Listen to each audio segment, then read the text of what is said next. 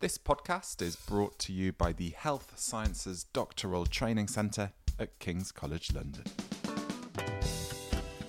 Hi, you're listening to Postocalypse, a podcast by postgrad students about all things postgrad. We're a team of PhD students at King's College London trying to navigate this crazy world, and we'll be sharing the highs and the lows of postgraduate study. This week we have a very special guest, Anne Marie Coriat, who's head of UK and Europe Research Landscape over at Wellcome. And if you're not sure what any of those things are, don't worry, because we will be grilling Anne Marie in just a moment. Uh, later on, we'll be inviting Madeline and Julie to ask even more questions, and hopefully, Anne Marie will share a little bit about her journey from PhD to where she is now. I'm Elisa Brand, and hope you enjoy the episode. So, welcome, Anne Marie. How are you? Fine, thank you very Thanks much. for joining us today. Brilliant. We met you recently at the Vitae conference, which is only proof that getting out there and networking is a great way to meet new people. Surprise, surprise. So thank you very much for coming all the way to King's today. Um, so before we start to talk a little bit about what your job is, um, I thought it would be good for listeners, for anyone who kind of lives under a rock, to know a bit more about what Wellcome is. Could you share with us about that? No, absolutely. So, Wellcome is a large foundation, a charitable foundation. Um, we exist uh, to improve health and improve health for everyone. We're in a very fortunate position where we have a billion pounds worth of funding raised on the endowment that we invest. It's a nice sum. It's a huge sum, um, which allows us to do a whole variety of things. And as I said, our charitable mission is around improving health. Um, but as a foundation that doesn't have a living donor and as a foundation that raises its own money through its investments, we've had a careful look at who we're accountable to. And as an organisation of that size, very important we get that right.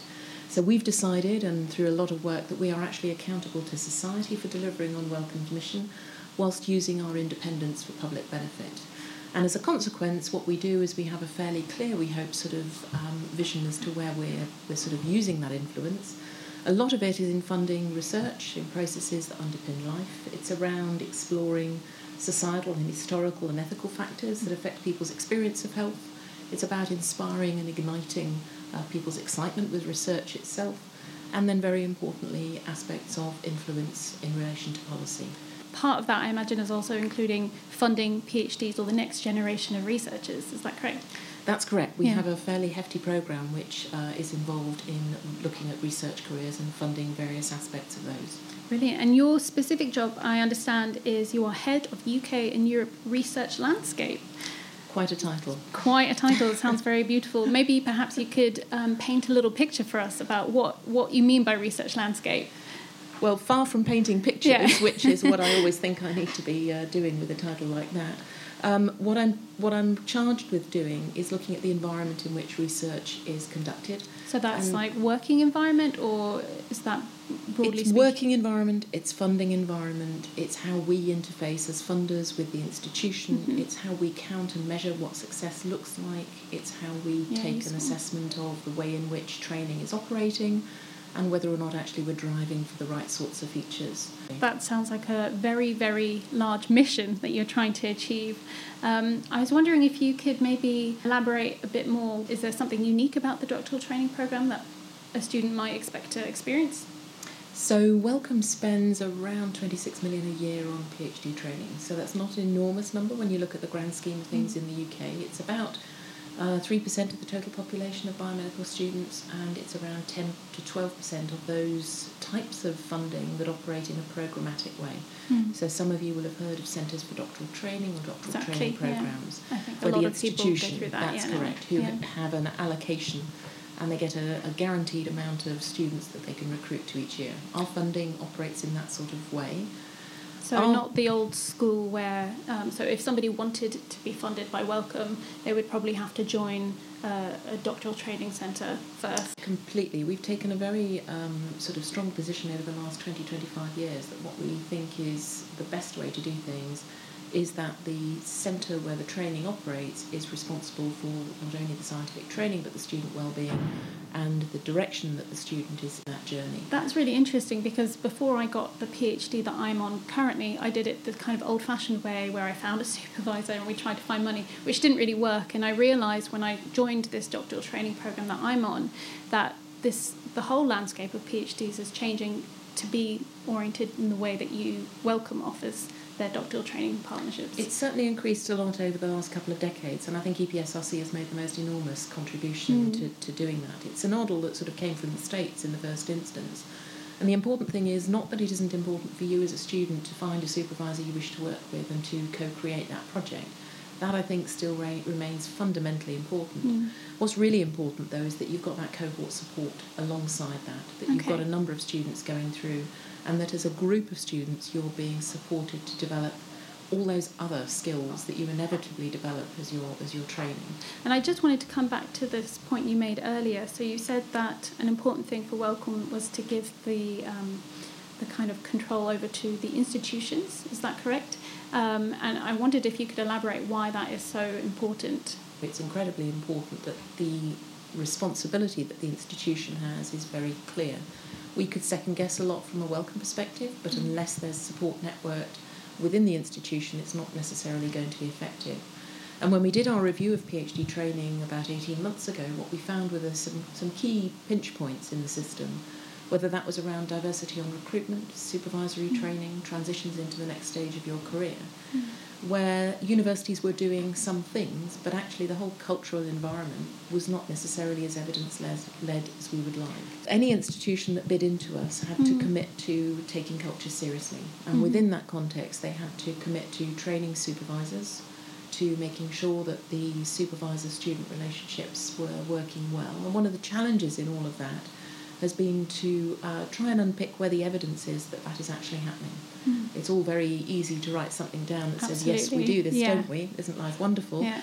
But actually generating the evidence base and building that sort of community of practice that, that sort of shares almost like the data that exists on what's happening and whether it's working well So I know is you- evolving. So I know that you've you you launched these new programs last Yep, year. Is that right? did. So have you got any evidence? It's maybe early in the day. Have Have you seen any any improvements or changes in the last so year? it's very early days. Very we early. literally have only just made the awards. We launched Okay. the call last year. The awards were made um, in July this so year. your first cohort of students are starting now. They will be. They are being recruited at the moment. Okay. So they will start in October next. Um, I wondered if I could also just explore more these kind of key aims that the um, Wellcome have with their new program. Um, so diversity and uh, on recruitment. So how does that look actually?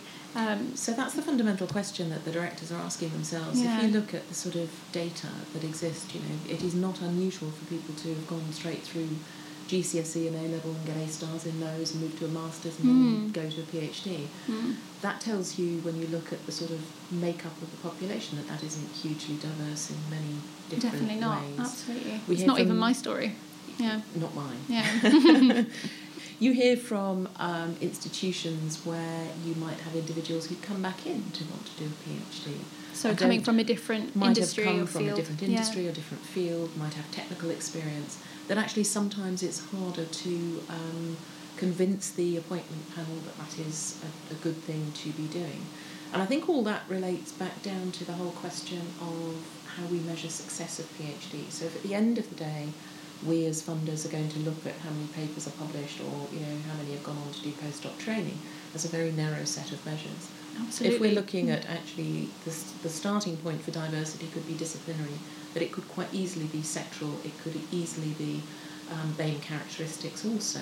Sure. That actually those are all really rather important. And if our ultimate metric is whether people have gone on to use the skills gained in PhD training in a career, irrespective of what type of career that is, that starts to broaden out the pool by which you can then see. So we're really trying to tackle what the upstream determinants are of some of the narrowness that people are using to view success in PhD training. That's interesting. But I also read on one of your websites um, that uh, one key issue that the program is trying to tackle is this transition from undergraduate to PhD.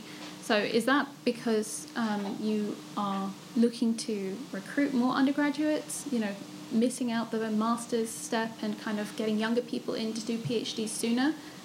So I think what we're trying to do here is to make sure that uh, there isn't a, a preconceived idea of what a successful um, individual looks like. As you all know from doing PhDs yourselves, the motivation you have is what will carry you through.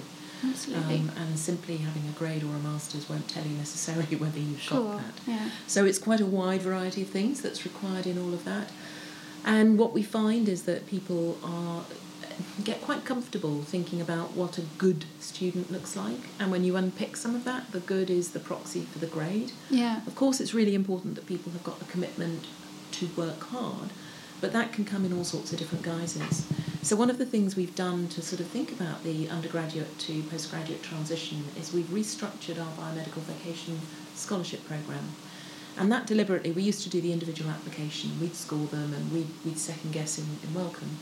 We've said actually what we want to do now is work with widening participation offices at institutions. So you would work with the university Completely. to kind of find potential candidates. That's that correct. So what we've done, I mean, we'll take, take a step back again. We've given a block of funding into those institutions that were successful in our programs, and said here is the aim of what we're trying to do. We're trying to increase diversity, not necessarily from Russell Group, not necessarily from your usual uh, ports of call. Mm. Please use this money in a creative way. And we're at a really early stage because those were only awarded in the summer. Um, some it came to as quite a surprise. And what's really interesting is that sometimes the widening participation office, of course, because it's mostly undergraduate, doesn't necessarily link up awfully closely with some of the postgraduate Sure. recruitment. So what we're also trying to do is, is disrupt a little bit of the conversation and try and encourage practice that's been learned from undergraduate through to the postgraduate and try and join that up as well. So again, it's a little bit of an experiment. But interestingly, what we're doing with both the PhD and the vacation scholarships is thinking about how do we understand the impact of the way we're working. So we're working with social scientists to do, to do some ethnographic research mm. that will help us understand what impact or what difference our attempt to integrate culture as a set of criteria mm. for assessment has made on the way the institutions have worked, or in fact the programs, and then subsequently how the students themselves have experienced um, experienced their training. Mm. It just it just came back to my memory actually that in my undergraduate I did a vocational scholarship that was sponsored by Wellcome. I can't believe I forgot that. but just as you were describing it, I was like, hey, that sounds really familiar. And it's interesting because I mean, I, I remember when I first started my undergraduate. Um, I decided that this was something I really wanted to do, and research was definitely mm-hmm. something I wanted to explore. And the vocational scholarship was definitely helpful in kind of encouraging me to pursue that. How early do you think that kind of culture around research needs to be cultivated? Day one. Day one. So, what, day one from undergrad? I mean, No, no, or- day one. Yeah.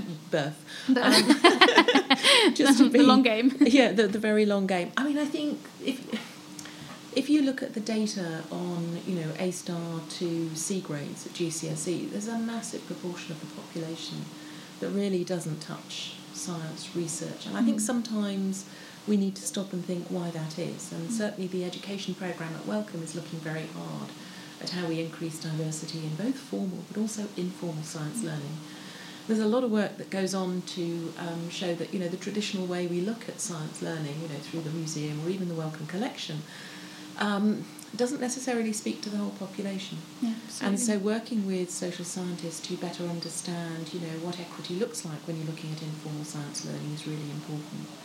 So, I, I, I think whilst it's really important that here what we're looking at is, you know, the PhD, the transition from the undergraduate in, we've always got to have a mind to the fact that actually there are some much larger issues to, to work on.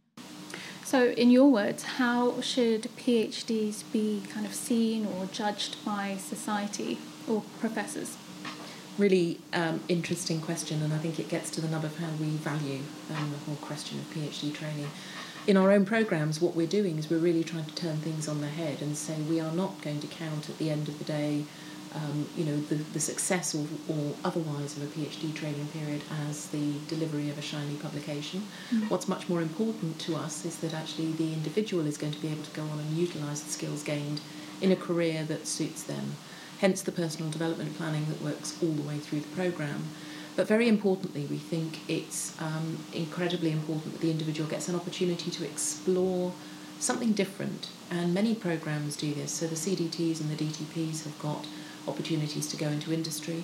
We think there's a period at the end of the PhD where the individual, once they've submitted, should have the opportunity, as a postdoc sort of paid individual, to explore something that will help them decide where next for their career. Oh, that's interesting. So that so you offer some kind of funding to support that? We have provided in each of our programs a transition fund, and that Oh, transition fund nice. is tailored. Mm. Um, it's tailored within the context of the program to meet the student's needs. So it could be a three, six month, could be twelve months. Mm. It recognises the fact that writing up publication material post submission is entirely normal, and that could be part of the use if the individual was going to continue in research and that was the destination. It's very importantly not for the research director to fund bits of work they would like to have done in their lab. It's very much for the individual. It's not for the not for the supervisor. And so it could be a policy placement. It could be going to work um, in a newspaper. It could be going to do something that involves teaching in schools. It could be an art project. It could be anything that enables that individual to try something that allows them to consolidate their skills and move on more effectively to the next spot. That sounds very practical, actually, and uh, I really would welcome that. If I could just close this kind of part of the podcast on a question, kind of a visionary, if we could go back to this idea of the landscape. Um, so, what do you imagine PhDs to look like in 10 years' time? What do I imagine, or what would I like them to Well, be? Well, I Yes. mean, I guess you could be a little bit kind of idealistic in this situa- situation because you are in the driver's seat in many ways. So, what would you like it to look like?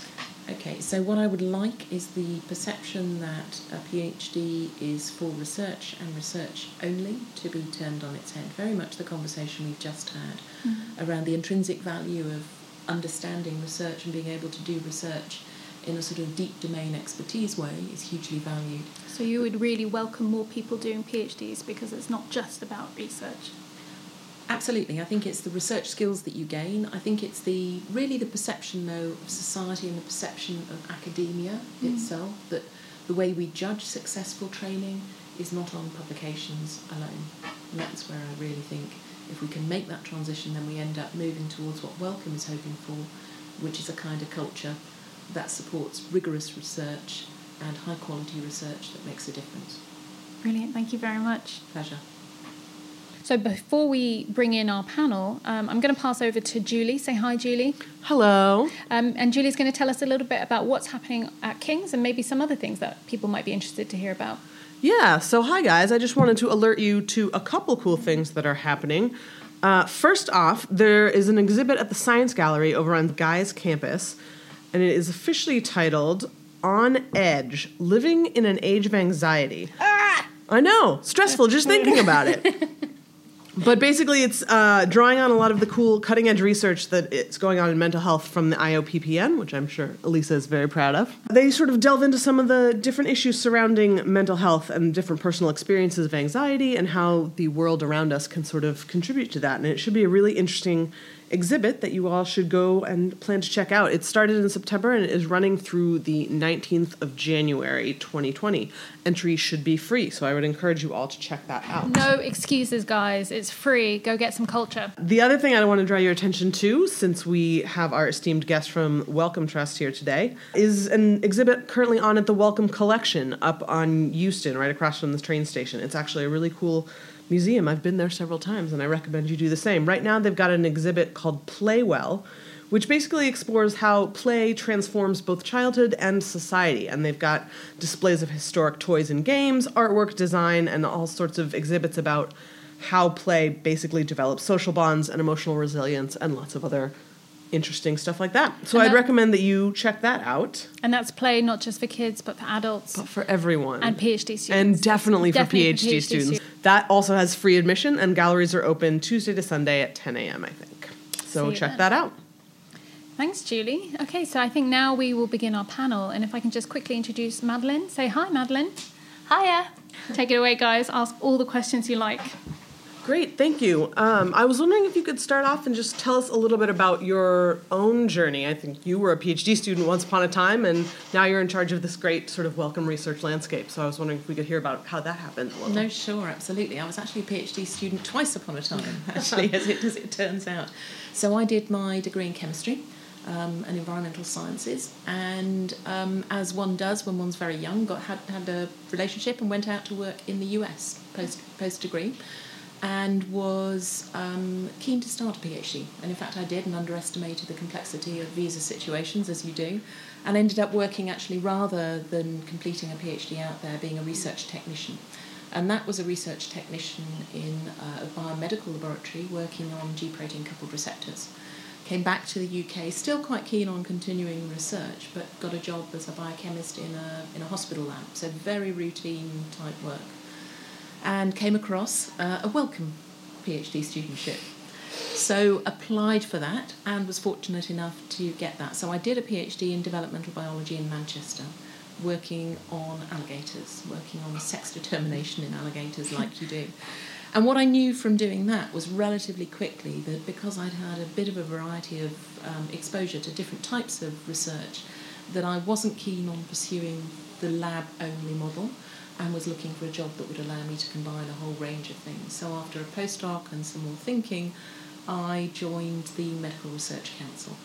And whilst working for, for, for MRC, had a number of opportunities which saw me working internationally. It saw me working very closely with universities and latterly with um, government and all the other research councils. So that really set me up. So 20 years experience in that field, and in the last three years came into Wellcome. So I think it was, I never really knew where my career was going, but what I knew was that I, I really loved trying to make a much broader policy difference, and I was very keen on doing something that was going to enable me to join up all the different aspects of research whilst applying some of the sort of methodological approaches and being cognizant of the importance of data.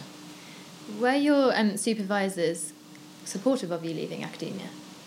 Um, that's a really interesting question. So I don't think my supervisor, who is quite close to where we are now, actually, knew very much about um, the types of careers that would have suited me best. Um, his experience was very much in academia. Um, I remember, and apologies for this if he's listening, the question was So, would you like me to write you a good reference then? when, when I was when I when I applied. I mean, I think it was certainly the organisations I was applying to were ones that he knew of and was very respectful of, um, and so he thought it would be a, a, you know a great route. But I think it was. Um, an interesting time where success was very much still viewed as staying in academia. Yeah, publications. Publications, grant money, fellowships, all those sorts of things. Absolutely. Mm, so he wasn't unsupportive, but wasn't the best advocate.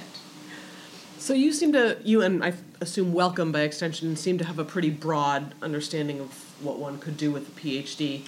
Um, if your sort of overriding goal of the mission is to improve health generally, is there any sort of more structure that gets applied? What if I take my PhD and go do something totally irrelevant that makes my life very happy, but I've now wasted your money and I'm not contributing to the overall health. Is that does that concern you guys, or do you feel the need to put any more guidance on onto what PhDs do after they finish? So the PhDs that we have awarded are in science more generally. So we have a very wide remit, and I think the important thing is to uh, state that we were very deliberate about not putting any tie into field of research or any tie into application. And that's because actually serendipity plays a huge part in research and provided it was within the broad remit, then that's absolutely fine. The purpose of funding the PhD programs was to use them as an opportunity to shift culture in the way training operated, and provided it worked in the broad remit, absolutely fine. In terms of where you go on to next, actually, you know, the point is use the skills that you've got. Because I don't know if you remember me saying at the beginning, but Wellcome has a role in inspiring and exciting individuals across um, across the publics and across um, education more widely. So anything that you do with your skills that actually helps contribute much more widely to understanding about science and research is superb. Um, within institutions, there's obviously this quite dated uh, view of it's publish or perish, it's get grants or, or flounder.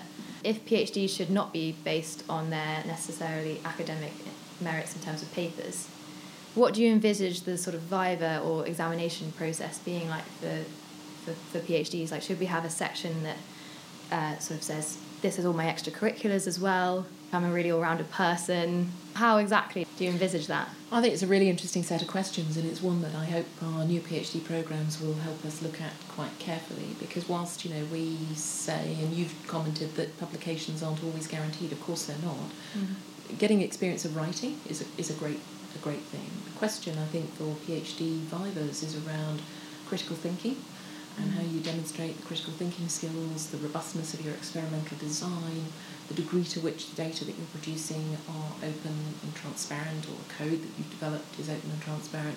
All those sorts of things I think are really important. So, like the Viva should stay as it is now, but you're sort of like nominally supposed to have done lots of extracurriculars and so I think, I mean, the, the Viva as it is now, I think is is quite wide and varied in terms of the way it, it, it operates quite generally. And I think when you, um, you know, you, you, sort of poke under the hood a little bit, it's clear that there are um, there are differences which exist. Um, it's quite a live topic in in sort of you know graduate education more generally. You know, what is the future of the twenty first twenty first century PhD, mm. and how should it look? Should it be a Viva? Should it be, you know, thesis by publication? You know, exactly. Which I can see the face going, oh my goodness, that's not the right way, is it?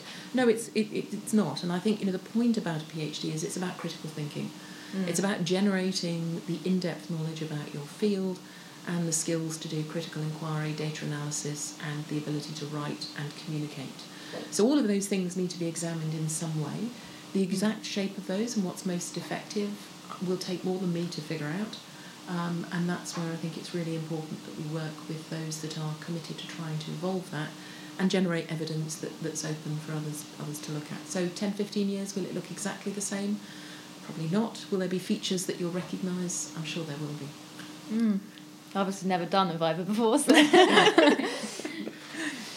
um, this is probably kind of similar to what you were just saying, but in terms of requiring that the institutes that receive the funding sort of comply with the ethos that they've committed to in terms of diversity of recruitment or supervisor training or, or general support of alternate career options.